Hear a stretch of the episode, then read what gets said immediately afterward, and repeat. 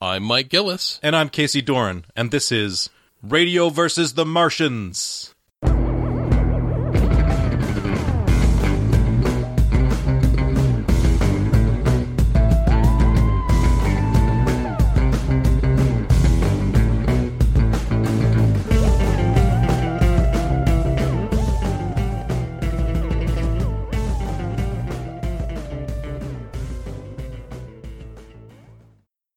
But yeah, Mio in the Land of Faraway is Christian Bale's first film.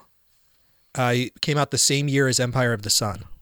Okay. Christian Bale, not Kristen Bell. Correct. well, he plays uh, Yum Yum. He's the like support. Like there's the main boy, and then he's the supporting boy. And it's one of those ones where it's like a child who is raised by mean step parents, like flies to a magical land on by grasping the beard of a giant flying head. And his father is the king of this magical land, but he has to fight an evil knight to like save everybody. And it's just it's absolutely insane. It was filmed in Amsterdam.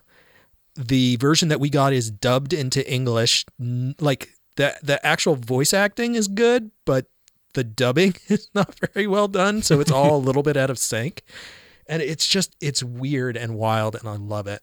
I i failed to recall the name of the movie uh while we were just doing the willow just now but um a guy named roger christian who i believed worked on the camera department for empire strikes back got i don't know like 50 grand or something from george lucas to make a short film called black angel that in some theatrical releases in the first run of empire strike back played before Empire Strikes Back, and it's a it's a fantasy story about a knight and rescuing someone and a lot of weirdness. And I and the more I watched Willow, the more I was like, this is what George Lucas wanted to do to begin with, and he sent this guy out and gave him money to be like, I want you to do the first pass on what a Lucas Lucas esque sort of fantasy kind of movie will be, and it's utterly fascinating because uh, it's filmed probably in similar similar place that Willow was filmed, but it doesn't have any of like the gloss or sheen or anything.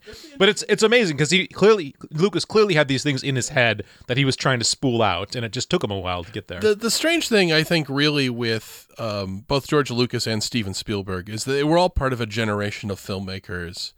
And they were like these two weird outliers that you have the rest of these like the Coppolas and the um, the Scorseses and they all want to do these massive like crime epics or they want to do these biopics on thing you know people like you know uh, raging bull or they want to do apocalypse now and they and then you have steven spielberg and george lucas who want to do sort of fun fantasy adventure films which probably to the rest of these guys like brian de palma and stuff just feel weirdly quaint and I've got to wonder how weird that is, where it feels like there's this generational shift where you have sort of these young kind of baby boomer filmmakers that are kind of coming out of the Vietnam War years and they want to do these sort of like dark, you know, Serpico kind of morality to their films. They want to they want to challenge things. These guys, no, we want to go back to the things we loved when we were kids. And it's a very different sort of mentality. And these guys all knew each other and all traveled in the same circles. And I have to wonder, what did what did people like Scorsese and you know Coppola? What do they think of things like? Then they got to see a script for Star Wars. I have to imagine that you know they were just operating on like completely different psychic planes. You know, you have somebody like uh, Martin Scorsese coming out today saying like, "Oh, the you know these Marvel movies aren't really films," which is a laughable statement for like the most profitable profitable movies in the world. Probably the top like five most profitable movies in the world at this point.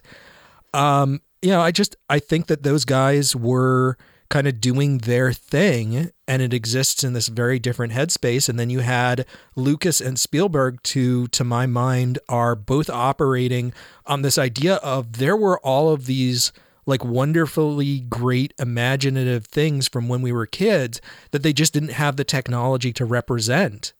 And now we do and you know, you're talking about like state of the art technology of Yeah. the 1970s and 80s. Well, um, there's there's a big there's also a big thing you're missing is clearly the De Palmas and the Coppolas and the Scorseses never wanted to be Hollywood. And there's there's a big distinction between Lucas and Spielberg, even though they ended up being fast friends and, and collaborators. Lucas never wanted to be in Hollywood. He was No. always like, "Fuck you! I don't. I'm going to do what I want." That's he's he operated from you know from American Graffiti on. He operated under the assumption that I don't want to be I don't want to be filming on a lot. I don't want to live in L.A. I don't want to deal with uh, these assholes. I, I want want to deal with a studio. Yeah. I mean, the first six Star Wars movies are technically independent films. Right. And Spielberg is the opposite. Spielberg is the guy who said, "I want to take over Hollywood." Right. So um, it's just they uh, they just different philosophies, and in a way, it's interesting that you're talking about that film brat sort of generation. They all just sort of ended up finding their own niches to park themselves into. Because you know, I don't think I would want to watch a Star Wars movie made by Martin Scorsese. Kind of do now. after after a bunch of Disney ones, I kind of want to see what Scorsese would do. it would be about a lot of gangsters. It would be like Jabba's palace, and every time it, you have to ha- go into Jabba's palace with that Goodfellas shot, or maybe you do something a bit like The Irishman, where every time you meet a new character, the text appears on the screen and tells you it's like Greedo shot in the, the Mos Eisley Cantina three years in the future, and it's, I think something like that might be kind of cool. You're like, oh yeah, and then uh, Jabba the Hutt strangled by Princess Leia in five years. Well, yeah, I mean that kind of thing can really work out.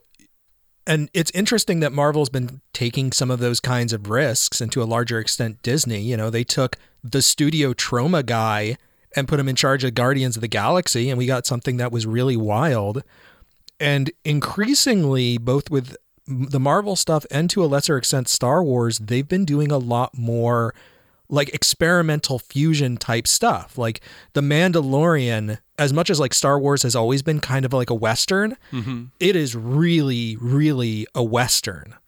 And with a lot of the Marvel stuff they've been doing, it's been like the Marvel stuff mixed with horror or science fiction or you know family comedy like buddy cops or whatever like they're they're kind of mixing things up and trying things that you wouldn't necessarily expect if they were just making safe moves and trying to churn out the exact same product every single time I do find it interesting though that there's there's two different kinds of filmmakers. I think as far as Marvel, Disney, Star Wars, all that that sort of uh, because I think that's the sort of thing where there's a lot of money going into these movies and they want to get a lot of money out. They want to make their billion dollars, or they think it's a failure, which is kind of insane. Because there's a, a lot of money that's a lot of money under a billion dollars. But um, you get somebody like, say, Taika Waititi and uh, James Gunn, who have a very distinctive style. They have stuff that they clearly like and want to do in their movies. There's a kind of James Gunn, Taika Waititi sense of humor. And they find a way to meld that into what, from a lot of people say, is a fairly heavy ish hand from Disney producers. Like they go, this has got to fit into the larger product of the MCU or Star Wars. And these are the things that they give probably give them a list of bullet points. These are the things you have to have. And there's some directors, the other kind of director, who don't really know how to fit into that, or they they want something different. That's like Edgar Wright. That Edgar Wright probably needs a lot more control when you look at his movies, whether it's not just Baby Driver, which probably has the heaviest example of this, but even the Cornetto trilogy, you know, things like, you know, Shaun of the Dead, The World's End, and Hot Fuzz, he really wants a control of editing because his movies are really the sense of humor is made in the editing and the music that he uses.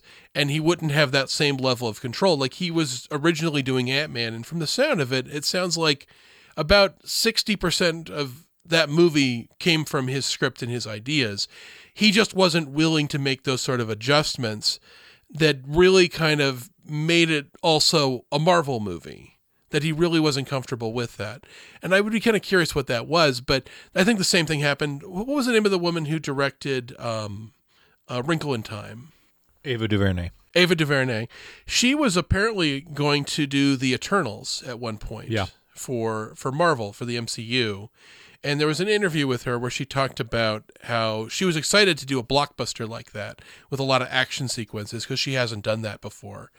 And this was an opportunity for her to learn how to do something to fill in the holes of of things that she had never done before and that was exciting for her because she'd come away with a skill set that she didn't have but she said that Marvel basically came to her and said, "Yeah, don't worry about that stuff. Don't worry about the special effects. Don't worry about the action sequences. We have this stuff like Clockwork. We have people who will do it for you. You just focus on characters." And she found that intrusive, where she's like, "I know I don't do that stuff." But I want to learn that stuff. I've never done a, a billion dollar blockbuster with special effects like that. And I want to learn how to do it and they were like, "Yeah, we kind of have this done like clockwork. We'd really want to just do this thing." And I think that's that extra part where Taika Waititi and James Gunn have found a way to fit into that thing, and other people are just not comfortable with it. Um, so I kind of wonder.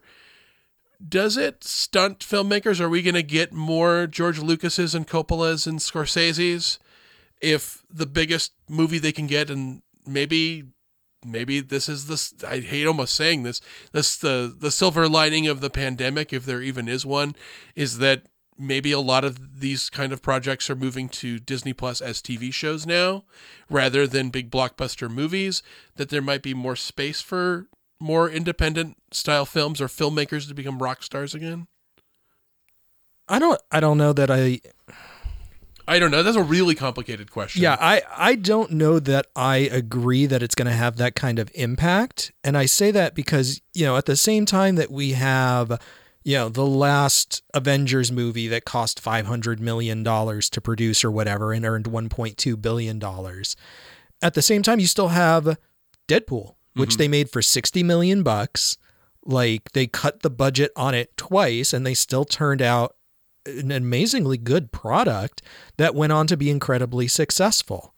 Like, I think that there's going to be more room, not less, for a wider diversity of products. You know, there's always going to be those big tent pool or tent pole features.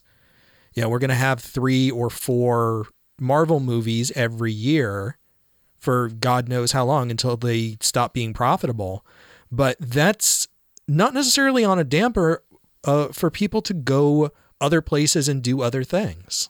I guess I guess what I'm thinking about is you know the the filmmaker driven kind of cinema. I know that seems like a poisonous word after these sort of debates, as if there's this. I think there is a line between what Scorsese's talking about in Marvel because I don't think I think he's the kind of guy who would not be comfortable. Oh, absolutely not. But also, I think he'd want to kind of own his own characters for the most part. The weirdest thing, now that I'm thinking about it, you know who probably has the most in common with George Lucas is Quentin Tarantino. Yeah. Because he's also making yeah. his own upscale, expensive versions of things that he liked as a kid. Except what he liked as a kid was black exploitation movies and martial arts movies and um, this sort of this sort of violent kind of trash can cinema. You know the grindhouse stuff, except he's doing it upscale and having Oscar winning actors appear in it. I mean, I think you could just your, your larger thoughts about like what what will the way that movies and streaming stuff will move the medium into.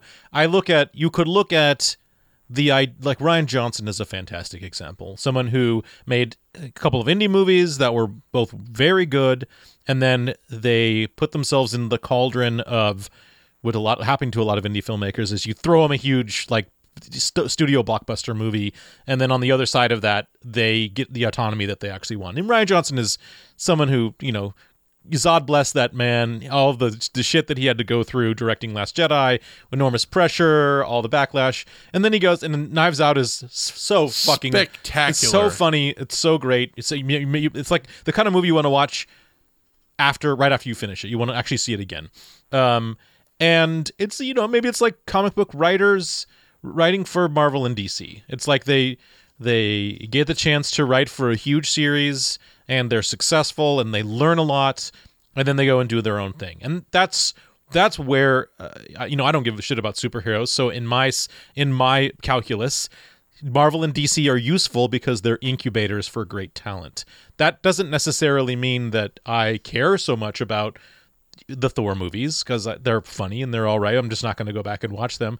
But it's awesome to see what Taika Waititi is going to do uh, after this. I mean, his... and he hasn't stopped making other movies. Yeah. So he did make Jojo Rabbit, yeah. and he's probably going to make even more. I mean, who would put money behind a Holocaust uh, a Holocaust dramedy uh, from the eyes of a Jewish kid? Like not many people would, but after Or he's so- a given little, the wand, little Nazi kid whose, whose imaginary friend or- is Hitler. Right, that's right. Yeah. It's just Yeah. And Taika Waititi played Hitler in Whiteface, which is kind of hilarious. Um, and I think he's talked about that directing a film and you're giving people instructions while dressed like Hitler, which is a little bit strange.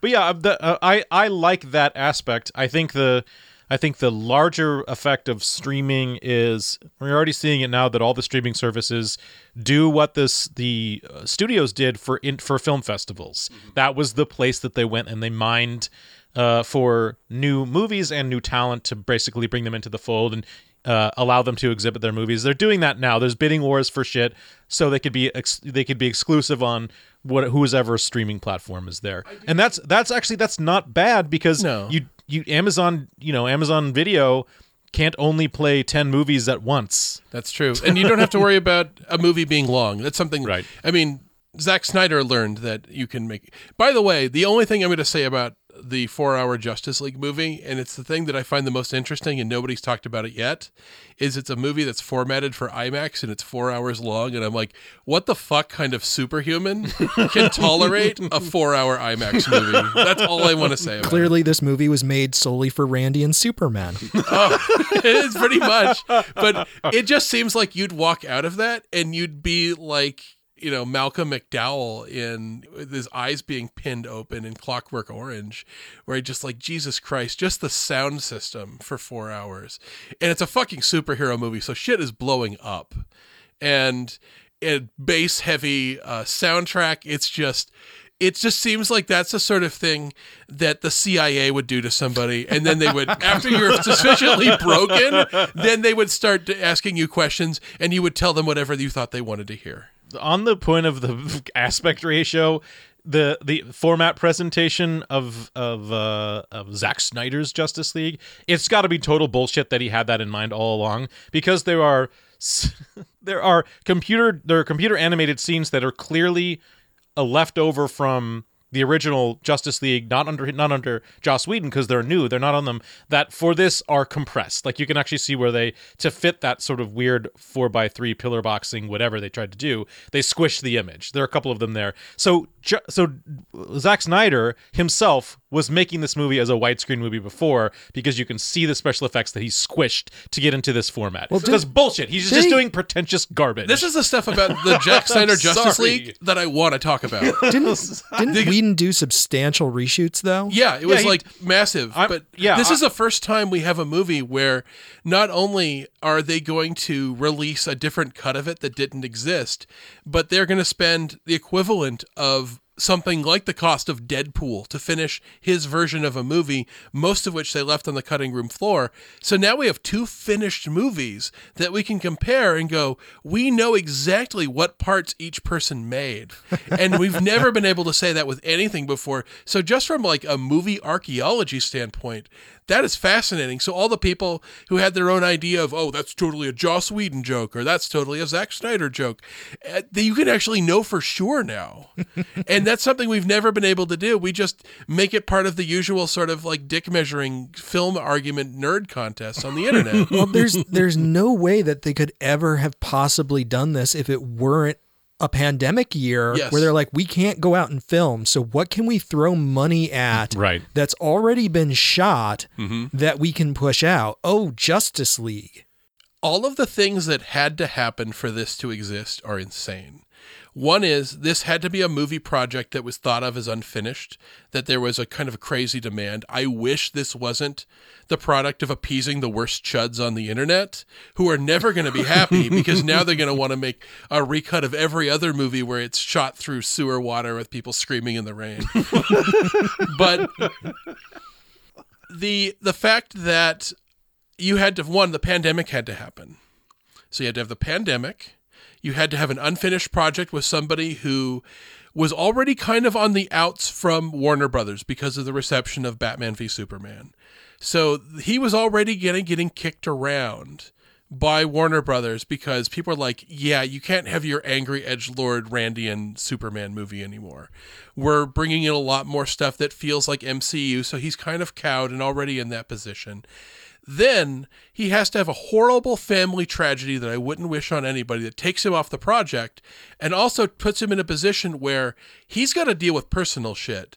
So he's not going to have those fights with the studio now because his daughter died. And that's something nobody should have to go through. And he did the human thing of saying, fuck that movie, my family's important. So he's dealing with that. And in his absence and his ability to fight for this movie, the studio goes, fuck it, we're going to make it exactly what we want it to be.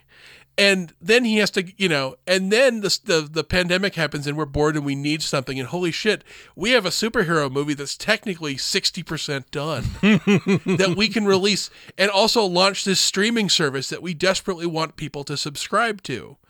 And then you have to have the realization that Joss Whedon is a fucking creep. so that when you undo his movie, it feels like you're erasing him from history. And you create this amazing SJW Chud alliance where everyone hates him. They hate him because he makes their movie uh, more whimsical. They hate him because he's probably a sex criminal and he bullies his employees. So we have this sort of creation of people with good and bad moral intention coming together. Um, and also now that you have Ray Fisher, who was largely written out of this movie, mostly because he didn't like getting bullied by this fucking asshole Joss Whedon. He's being restored as the heart of the movie. So there's an element of it now where there's all this goodwill where you're like, yeah, this guy gets he gets to be treated fairly now in this version of the movie. So all of these things have to come together, all of them, or this movie doesn't happen with the goodwill it did. Because if this movie, one, there's no, no way they'd ever make a four hour movie anyways. Right. Because this is like this is like this is the perfect Randian project for an Ayn Rand uh, disciple like Zack Snyder, is that this is his fucking um, what was it Henry Roark Fountainhead building that he has made where he's like, no, nobody's gonna tell me what to do. I'm making a four hour movie with these crazy chapter sequences straight out of fucking Frasier, and nobody's gonna tell me no to anything. Nobody's gonna hold me back and there's a movement demanding this thing happen. Plus, everyone hates the guy who rewrote my movie now. So, if this movie had been released as a smaller three hour version or whatever in 2017, people would have been way nastier to it. But we've been fucking stuck indoors, starved of human attention. We haven't had a superhero movie. We were supposed to have had a Black Widow movie, what feels like five years ago. And we are just like, holy shit, there's fucking superheroes punching each other oh thank god. I can have something to eat up maybe some of my fucking life that feels like it's taking place in the end of the world. And maybe i can think about cops not murdering unarmed black people and just think about superman being grimdark. And i think because of all of this shit we are way nicer to this movie than we would have been. And the best people are like eh, it's fine.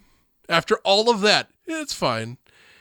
Well, what what is the possibility that this is merely a bellwether for something that is going to become more the norm now between streaming giving you the ability to have far more expansive works just in general because you're not trying to cram 10 screenings in a day. So you can have like yeah, let's do the 18 hour cut of The Lord of the Rings or whatever. Just throw it up on streaming and if people have to pause in the middle, so what? Mm-hmm. Like the let them decide. And then on top of that, like you have an entire community that exists now online purely to recut movies. Mm-hmm. Like this is a burgeoning fan community that all they do is just produce new cuts. was this the using- phantom edit that started all this I I might have been, yeah, the Phantom Edit. It's certainly the first one that I ever saw was the first. didn't re-edit. topher grace try to Topher Grace did Yeah. his own edit. Like it's it's a thing now that people do. And I wonder if we're not going to get to a point where studios will actually release an assembly cut of the film. Like just here's all the material that we shot. So it's a Lego box. yeah, it's a li- like cut, edit your own movie fans. And maybe if it gets like really good and really popular, like you can get it to be an official cut on our streaming service and people can select to view that version when they stream it. And the chuds can make the version with all the women cut out of it. Exactly. Jesus Like I Christ. could I could 100% see this being a thing. That's that is absolutely the death of cinema that, Oh, that Scorsese is talking about. Radio vs. the Martians is hosted by Mike Gillis and Casey Doran. This podcast is recorded in beautiful Valverde in Seattle, Washington. Our chief engineer is Casey Doran, and our editor is Mike Gillis. Our original theme music is written and performed by James Wetzel. Special thanks to Sam Mulvey, Rob Kelly, James Wetzel, Paul Rue, Tobiah Panshin, Scott Kramer, Kyle Hepworth, and Todd Maxfield Matsumoto. Please take the time to rate and review our show on iTunes and Stitcher, and follow us on Facebook and Twitter. And if you'd like to support the show financially, please consider becoming one of our Patreon subscribers. Even just a dollar a month gives you access to exclusive episodes. And you can always find us online at radioversusthemartians.com.